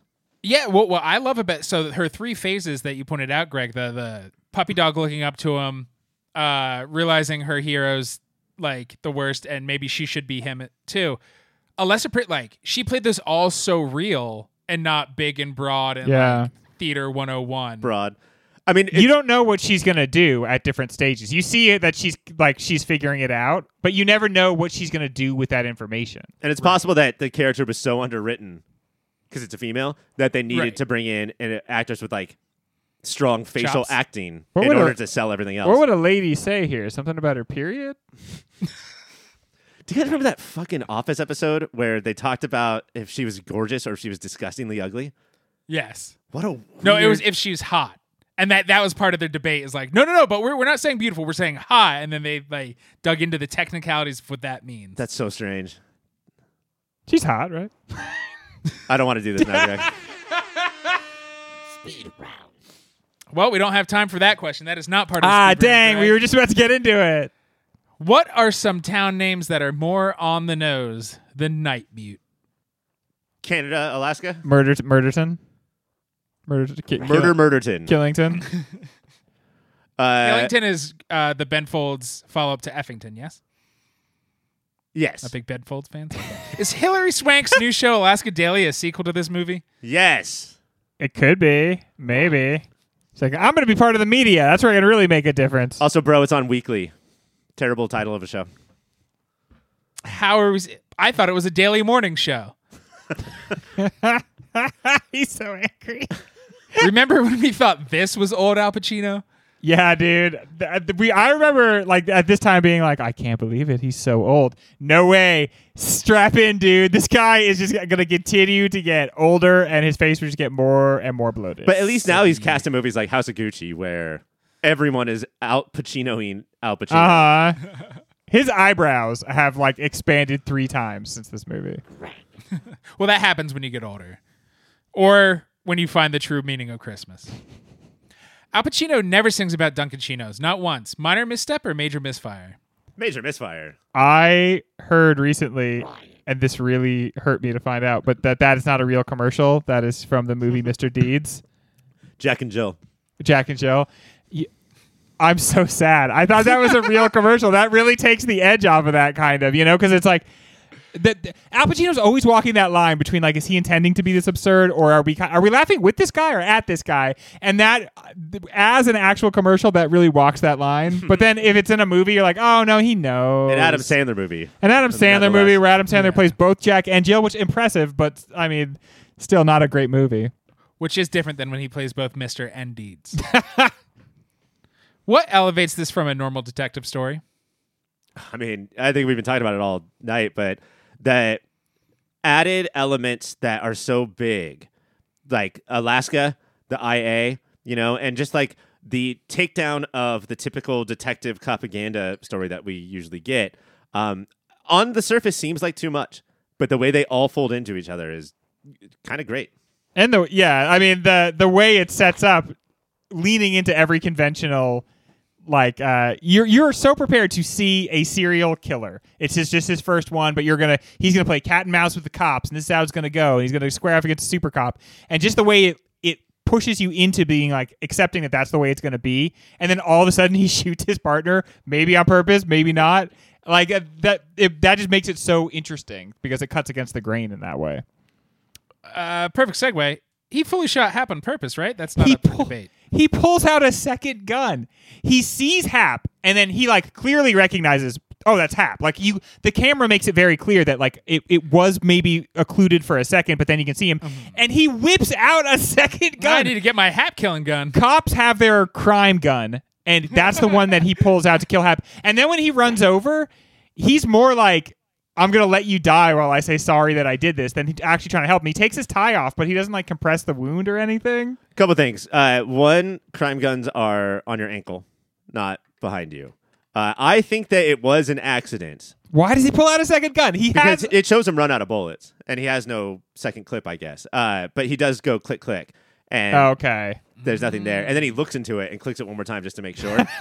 The wily coyote move.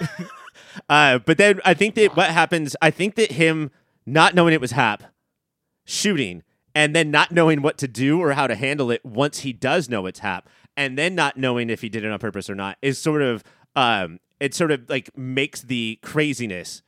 It's sort of like uh, concretes the craziness that he's going through of he can't even remember. You know, like we were we pointed out that Robin Williams is not a figment of Al Pacino's imagination. Like there's the, Correct. Endeavor does that thing, but there is something going on where you're not totally sure if Robin Williams is saying what he's saying, if Al Pacino is understanding him correctly, how much is in his mind, not in a They Fight Club never trophy talked on way. the phone. Like I mean, you watch you watch Dormer. Uh, great name, by the way, right? Mm-hmm. uh, you watch Dormer finally fall asleep for one half of one Oh, second, I and was then horrified when that fucking. that's phone when the rang. phone rings, right? And that is not a supernatural thing that's happening there, except it kind of is uncanny the way that the very moment he's about to fall asleep, this guy calls him. And so it hmm. like the movie keeps brushing up against that, you Right. know, and with and in such a more satisfying way. If at any point they were like, "Twist, guess what? He's not even really there." The it would be like, "I'm done with this movie right now." Yeah. But by just opening the door so that the audience can kind of peer through that and see like yeah there is something weird about this and you start to question what he really says and what's really going on that's enough that door just it being open is enough to keep us from being settled in the movie and we feel what happens more because of it Would this movie have been more interesting if there was a shuffling of the roles? If Williams or Pacino played the rookie cop and let Swank get in on the action? Al Pacino's Ricky Cop would be amazing. that would be so hey, I'm 20. i've read all your case files uh, no, I'd like. Bon voyage, motherfucker. Are we done? That's what a rookie would say. Uh, um, I, me the, ca- the case i had to solve in wyoming I think it's an interesting thought experiment, but I do think that both of these guys are also playing on their own careers in a way where like Yeah. switching it would I think damage the movie. The- you know, it's always fun to like wonder that, but I think in this one they got it right. what if they what if they just switched every scene American Buffalo Ooh, style. or every night. This does feel like I th- so much of this feels like a play, except that it's just like gorgeous and cinematic. But Yeah. because it's so conversation driven throughout it, I was like, I would watch the shit out of a play, a three hander play of Insomnia. I would not watch the shit out of any play. We like the theater here, Ryan. yeah Uh, we're theater guys Does this all seem quaint now? A cop just so torn up about planting evidence, something that we've seen countless time on body cams done to bust people for much smaller crimes or no crimes. usually, Yeah. Usually you see it uh, through the fingers that are trying to cover up the body cam. like, Like- how inept are you? I have seen a lot of cops now. They they know the camera's on them. Like walk over and plant evidence, and then you. The best part is they like then they walk away a little bit, and then they come back and they're like, "What? What's this? Found something here." And so for the whole center of this movie to be like one time to convict this one guy, I planted some evidence. definite child murderer. and I will never be able to get my soul back because I did this. And don't let this happen to you, Hilary Swank. It's like when cops decide that you committed a crime, I don't think it's as big a soul searching moment for them to plant a little Evie. You become a Rolo Tomasi. My favorite one from the body cams is when you see, or like you see the cop plant the evidence, and then somebody off camera will be like, "Hey, you planted that there," and the cop's like, "What? fentanyl? Oh my god, it's fentanyl!" and then they fall over. Someone mentioned it. I thought about it for a second. the best is when you see them very clearly think that they have turned off the camera, but they like just missed the button. half half depress. And finally, he he wanted Ellie to catch him, right? That's why he told her, "Hey, keep going." Yeah. At a certain point, Don't sign this. and like we're, I, you've probably been that tired where like it's nothing. It's whatever is mundane in your life. But you're just like, I can't do this anymore. That's where he Yeah. was at. Like he was melting down so much from the lack of sleep and the Guilt. the guilt and the lack of sleep go hand in hand the entire movie. You know, if he had a clear conscience, I'm sure he would have been able to sleep. Uh, that he's just like, I'm f- fucking over it. I'm so sick and tired of being sick and tired. and she redeems him, right? I mean, that is like that that he is able to say, "I was dirty, I was corrupt. I take the sin onto myself, and then now I pass from this world, and what I leave behind me is a tarnished legacy, but also is your purity. I can say to you, don't sacrifice this, and then some part of me lives on through your virtue." Dunkaccino You left the one good cop. Silencio. All right. That is it for the speed round. Sorry. We're going to take a quick break. And when we come back, it's award season. Taste buds, it is time to give out some awards. Starting with the Insomnia Specific Awards. We have talked about how not Pacino y Pacino was this whole movie. Great. But what is the most Pacino moment of Insomnia? Greg? Okay. A lot of my awards come from like a five minute stretch of the movie. Um, and near the end of this five minute stretch, he is taking Kay's friend to the dump. Oh, and there's a lot of shit going on. And I'm feeling like a lot of weird emotions while this is happening. But he takes her to the dump and then uh, he's like trying to shock her because this is what he's, he spends a lot of time trying to shock teens into telling him the truth. Uh, Scared straight. and he goes, "Your friends here, wrapped up in garbage bags." and the way he like bellows garbage bags is the most Pacino thing. Like, Hooah is always gonna lead with Pacino, but I swear, or the the I always do the inches we need are everywhere around us. But this garbage bags is delivered in the most Pacino way of all time. That is a good one, Ryan. What do you got? That I, I can't believe we didn't talk about that scene. Like, yeah, just like I think it's all we're gonna talk about in these awards, to be honest. I'm gonna be restrained for an entire movie unless I can get a fucking teenager in my car. Hell yeah, dude! Let's, let's get into it. Uh, I, my scene I said that all my words are coming from is the ferry scene, and mine is uh, they're sort of trying to intimidate like who's got the most information, who's the good guy, who's the bad guy. Uh, they're caught in a game of cat and mouse, and uh, Al Pacino leans over to Robin Williams and he's like, uh, "I see you. I see a criminal. Uh, you to me." It's like I'm a plumber and you're a toilet clogged with shit. Right. I love that. By the way, you both got points for your Pacino. I That's loved that was- line. I thought that like of all the layers of things going on in this, the part where he's just like, "Nah, dude, like I'm not in this like on some deep psychological level with you. We're not like the same to me or any of this. Like I'm a blue collar worker. And they send You're me a to day go at the find the office. person that did the killing. I figure out who that is and I bring them to justice. But like there's not romance with me. Mm-hmm. This is just I am a hammer, this is a nail. Like I'm not in it like that. I love that. But that see, scene. he is the perfect character for one of Robin Williams' mystery novels in the first 30 minutes. Yeah. Right. It's And- like ro- it's honestly like the first 30 minutes of this movie are, Are written by from him? the novel. Yeah. Yeah. And at this Ah. point, he's just like, I'm too tired. And also, I'm not act. You're not one of the cops that I'm always trying to impress. You know, Yeah. I, that's a character I play for other cops. and I can't You're yeah. somebody I do not care about. I can't at do all. it anymore. Like I need a break. And if I'm not going to sleep, then my breaks like his time with Robin Williams almost becomes his sleep, right? When we Mm-hmm. first see him really get into it with Robin Williams, he's just about to fall asleep. And so he's like I'm not going to have my guard up with you. I don't care. Uh, my Pacino moment was the interrogation when he's just screaming about if did you have sex with did you have because that is the the, the, mo- the other than garbage bags. yeah. Uh, when he is at his most Pacino, but between those two, it'll go to screaming garbage bag. And Robin which I Williams is love. like, I don't know. I guess she's attractive. He's like, no, she was hot. He's like, uh, I'm not sure because she was 17. Take it from me, very hot. Like, okay, man. Are you working through something here? sleepiest moment, starting with you, Ryan. Um, I'm to pick the one that I related to the most. Uh, when he's trying to stack all the stuff to block the light that's coming in through the crevices and it keeps falling down. He does such So a bad job. He keeps slamming it back up there harder, which makes it fall down faster. And that's just that's just being tired. It's just fucking just stay there. It's like watching a It's baby. everything from pillows to his tie, just laying on one of the and it's like pillows. it's insufficient to fill up the space, and Yeah. he's not really like he doesn't have Yeah. a good base for it. Here's one of those uh, twist ties that you do at the top of bread bags. I got that right there. Maybe if I covered this with garbage bags. And Greg, what is your sleepiest moment?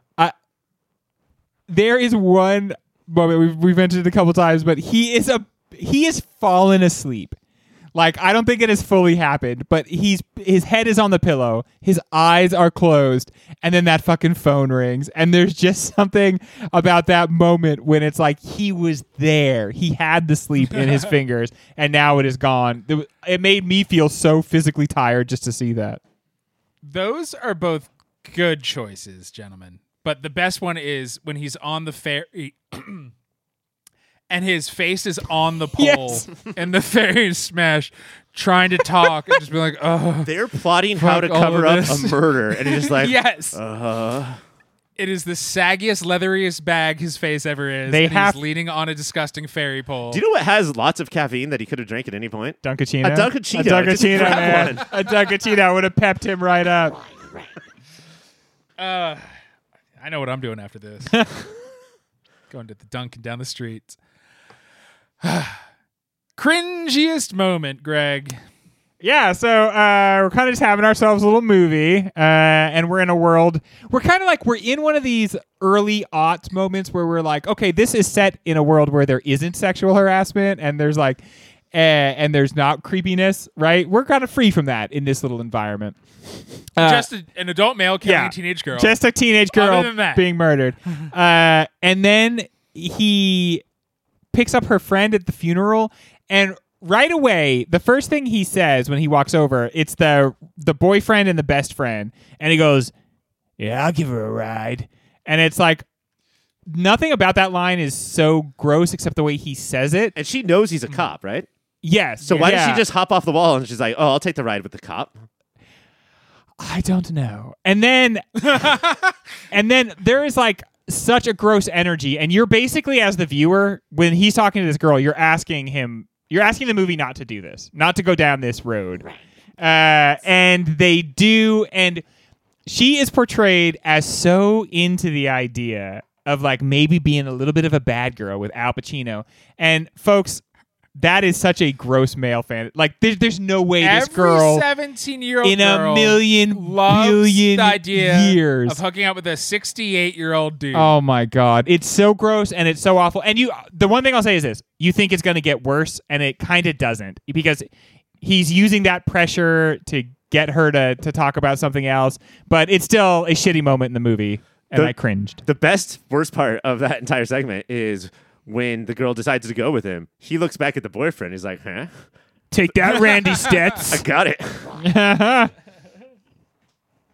Ryan, what is your cringe? two thumbs up or two thumbs. This guy, like, it's got to be that joke. It's just Oh. that is a good one. Yeah, did, th- does that feel like actor improvised? It makes no sense. We haven't seen any of those flashes from that character till that point. the only thing he's missing is like, uh, kind of openly chewing gum. You know how like uh-huh. douchebags will just sort of open their mouth and want to do that, like What if when Norm you- Macdonald's impression of uh, Burt Reynolds. What if when they cut back to him, he had two huge prosthetic thumbs on, like two big goofy, like everything everywhere all at once. yeah. yeah, or two like foam finger. Yeah. That'd be kind of fun. Dress it up a little bit. Who has two thumbs and loves baseball games? Who has two thumbs and just bought two additional thumbs? this guy. All right, pound for pound performance. Was it Ryan? Ryan? Uh, I cannot believe I'm saying this, but once the movie was done, I said it has to be Al Pacino. Robin Williams is made for this, like just set up to like he's going against type, and he delivers so many incredible scenes.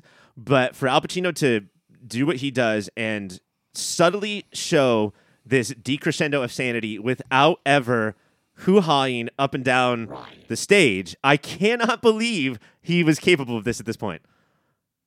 I love decrescendo of insanity. Decrescendo of sanity, I would probably. I am going to go the other way. I'm going to say Robin Williams, and that's because I really did feel the energy in this performance. I felt the you know sort of the warp and weave of his of his insanity, uh, and then I I felt like it could just be seen the glimmers of it deep beneath the surface, and I just thought that like complexity of he's all, he's calm on the surface, but he's raging beneath, and it kind of like dialing that in and out really worked for me. I and I was I found that the most compelling performance and the most like motivating of the movie, or it really like it pushed the movie along the most for me. Oh, I killed a girl. Oh, jeez. Oh. Wow. Oh. So, of course, the only recording I have. What? I'll make another recording. Uh, Dormer? Uh, who? Tape recorder. Oh, wow. Okay, you guys get it for that. And then, And then, of uh, course, he just I thought takes that was off. A, that was a great argument, but uh, I'm going to give that one to Ryan for Pacino. Finally, director's signature moment. Greg, start with you. Uh, for me, the exterior of the car shots was the for me the most Nolan. Um, the the Alaskan countryside is epic, but so much of this movie is actually very small scale.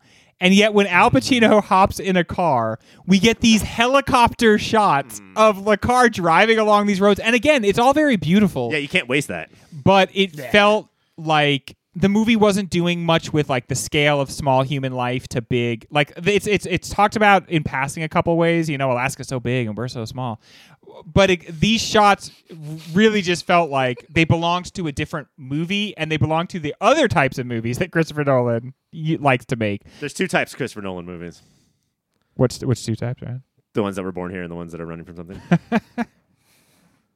so yeah th- just those exterior those big sweeping helicopter shots of like a a land cruiser going along the road Ryan, what is his yours? Uh, you got to give it to the log scene. You know, like this is where he's uh, flexing nuts the most. Uh, if you watch the log scene, it's incredibly effective, uh, incredibly obvious thematically, and does not affect the movie one way or the other. Like that's just where Christopher Nolan cooks.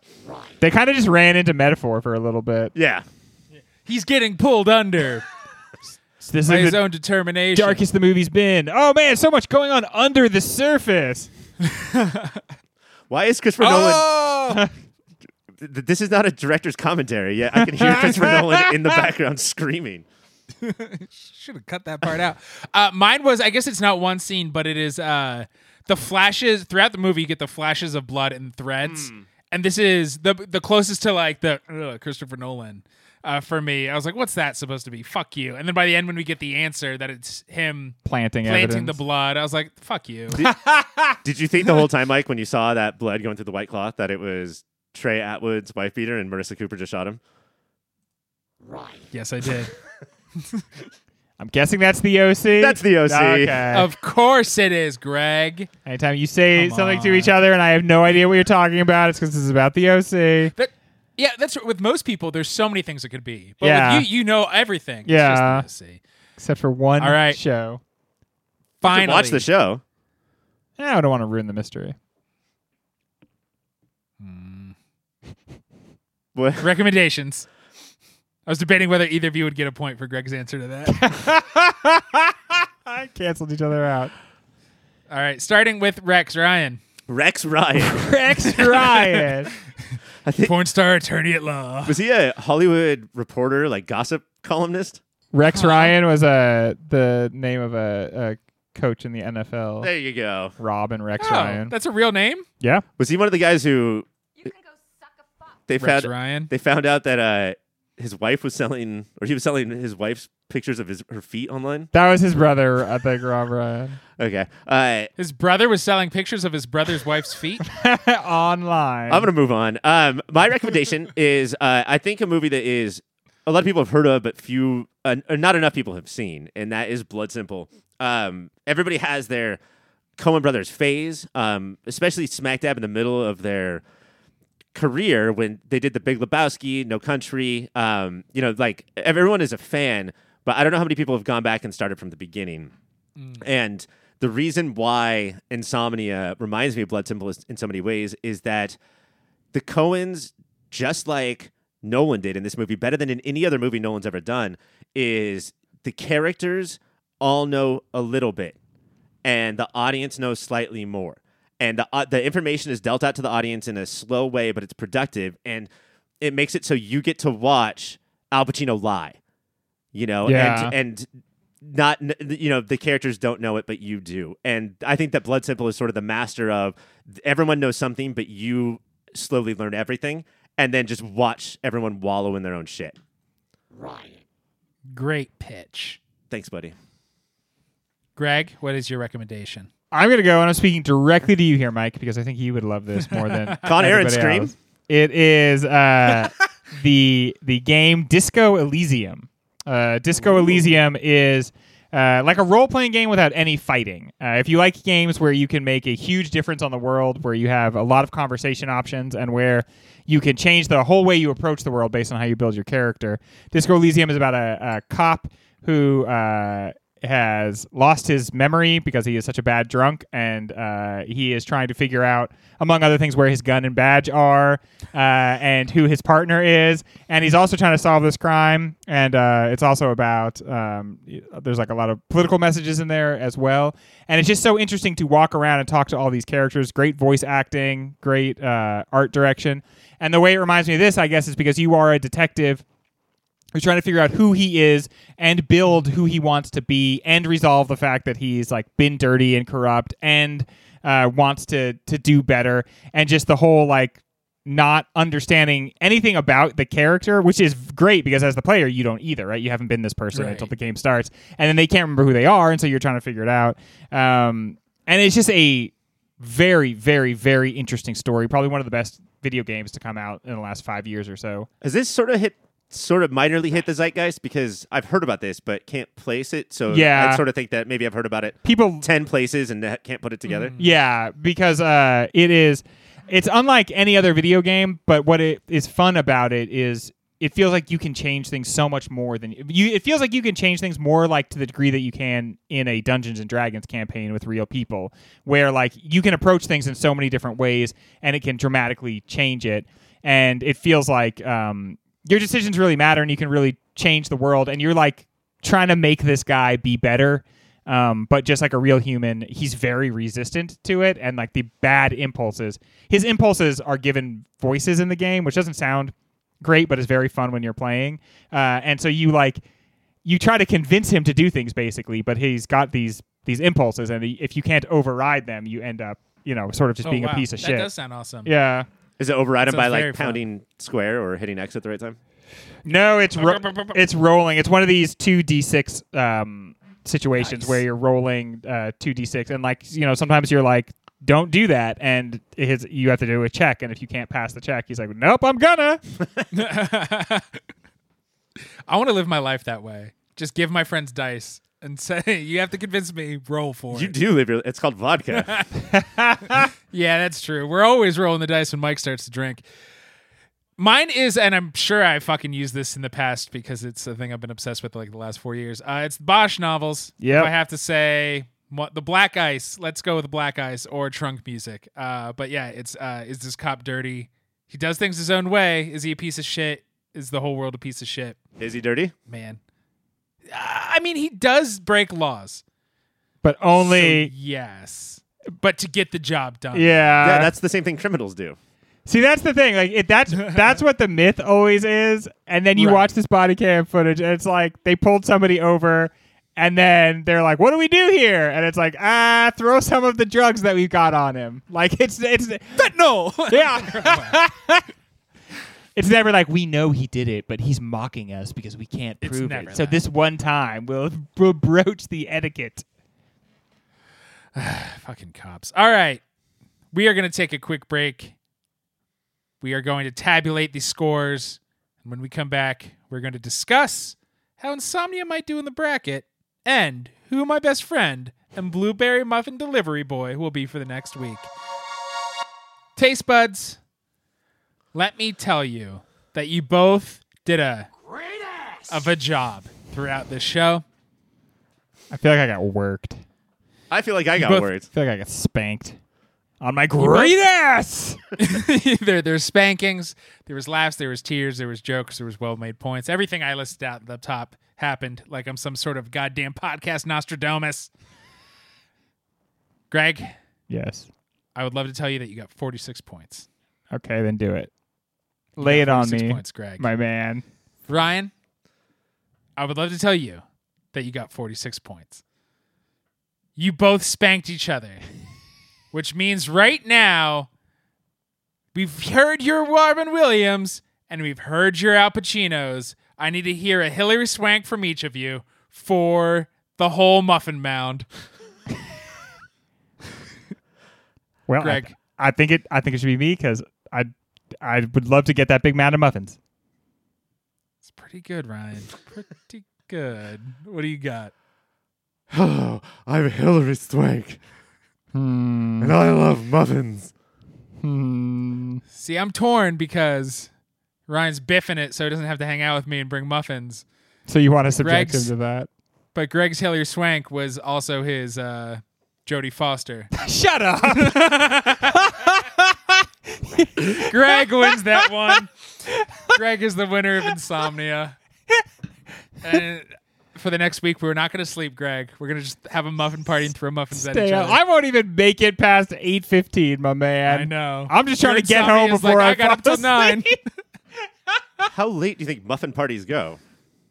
Dude, Well, these are Insomnia muffin parties, so they're all night. could could last could last well into next week, Ryan.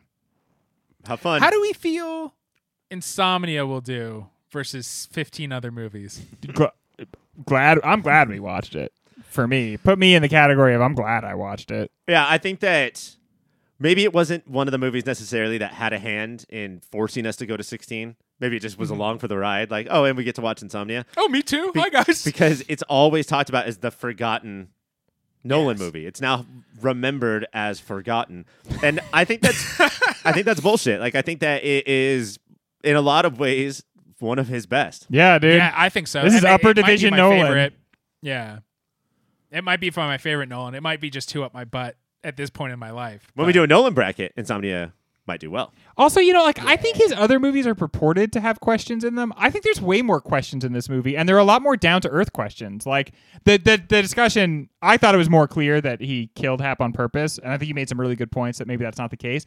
But the movie's not going to tell you, mm-hmm. and that's Right. compelling. And it's not compelling whether or not the top falls at the end of Inception. That's not really compelling, actually. But the question at the center of this movie, like that, I think is an unanswered question that makes you care more about it. I mean, just like depending on how you think about cops, especially in 2002, you might think he should not. There should be no internal affairs. You know, you have to deal. Right. You have to like question yourself of like, do my heroes get to cheat a little bit? I have to say, one way in which I'm a major bootlicker is I, because of watching cop shows as my entire childhood. When I hear someone's in IA, the people who are trying to make the cops obey the law this, themselves, what disgusting, monstrous, awful people. Whenever they show up in these stories, they're just trying to ruin everyone's fun. Even in this, where we see he is a dirty cop. There's kind of like this like conniving evil sound to the IA voice on the other. Pacino. Solving crimes in the north, are we? Dormer does not hold back. He's like, hello, and he's like, hey, this is IA, and he's like, oh, fuck you, you Yeah. shit, you can't be a real cop. Wrap the phone on the bar. Why don't you try to cop a little bit? Then you'll find out all the crimes. But do we think it will do well in a bracket? No. I mean, yeah, like I think the reason I I- I think this movie is good for the show and maybe in the bracket is that it seems simple and it's not. You know, it's just like it seems like an average Hollywood thriller and it's not. Those sometimes those movies will surprise you. So I guess we'll Yeah. see. And I do feel like it's in a mo- it's a movie for adults. Yeah. You know, like, and that's part of what we talked about this season is that like we're kind of near the the end. all hardcore. It has fucking and sucking, and that's what we look for in a movie. This movie fucks and sucks its way all up and down Alaska. That's the earned that one. Yeah, you deserve that.